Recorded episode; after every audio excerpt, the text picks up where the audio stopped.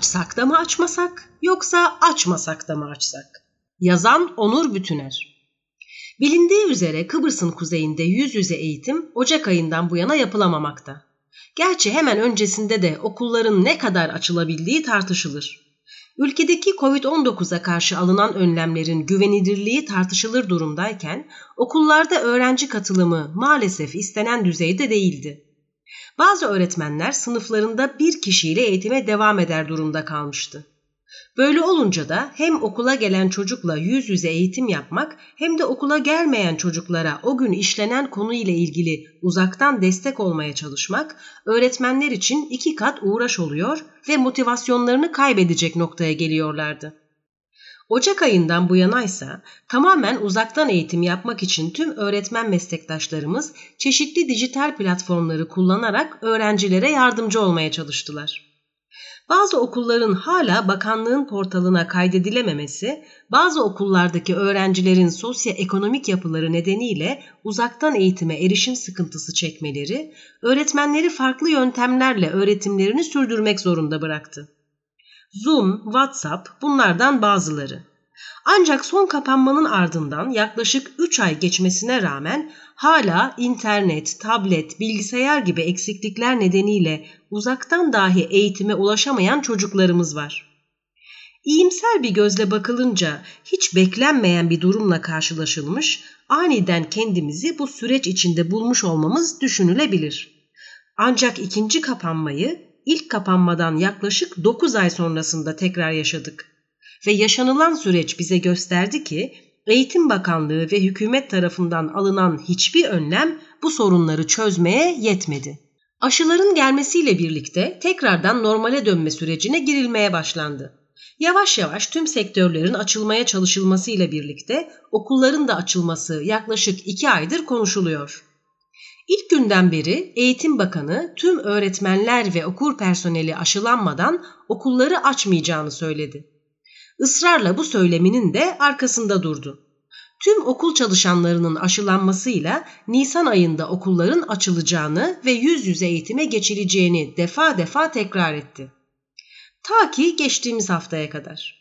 Geçtiğimiz haftalarda Eğitim Bakanı tüm okul çalışanlarının aşılanamayacağının farkına vardı.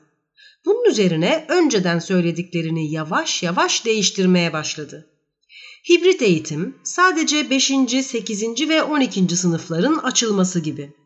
Ya da sadece kronik rahatsızlığı olan belli yaş üstü öğretmen ve okul personelinin aşılanması gibi.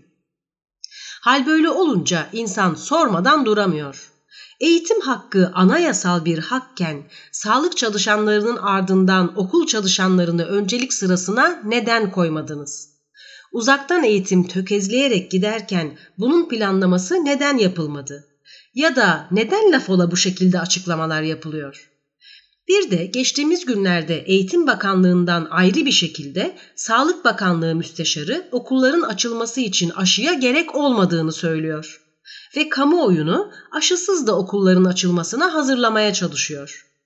Sağlık Bakanı Müsteşarı'nın bu açıklamadan evvel şeffaf bir şekilde bugüne kadar kimlerin aşılandığını açıklaması gerekir. Çünkü yapılan aşıların birçok hükümet yetkilisinin yakınlarına, parti üyelerine vesaire yapıldığı defalarca gündem olmuş ve hiçbir açıklama yapılmamıştır.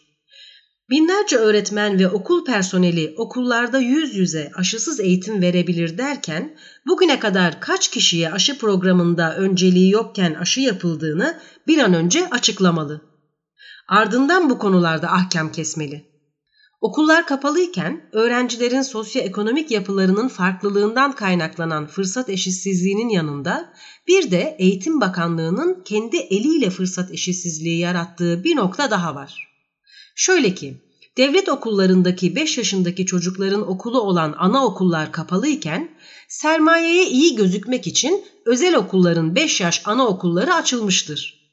Hem de aşısız ve PCR testlerinin ne kadar sıklıkla yapıldığı denetlenmeden.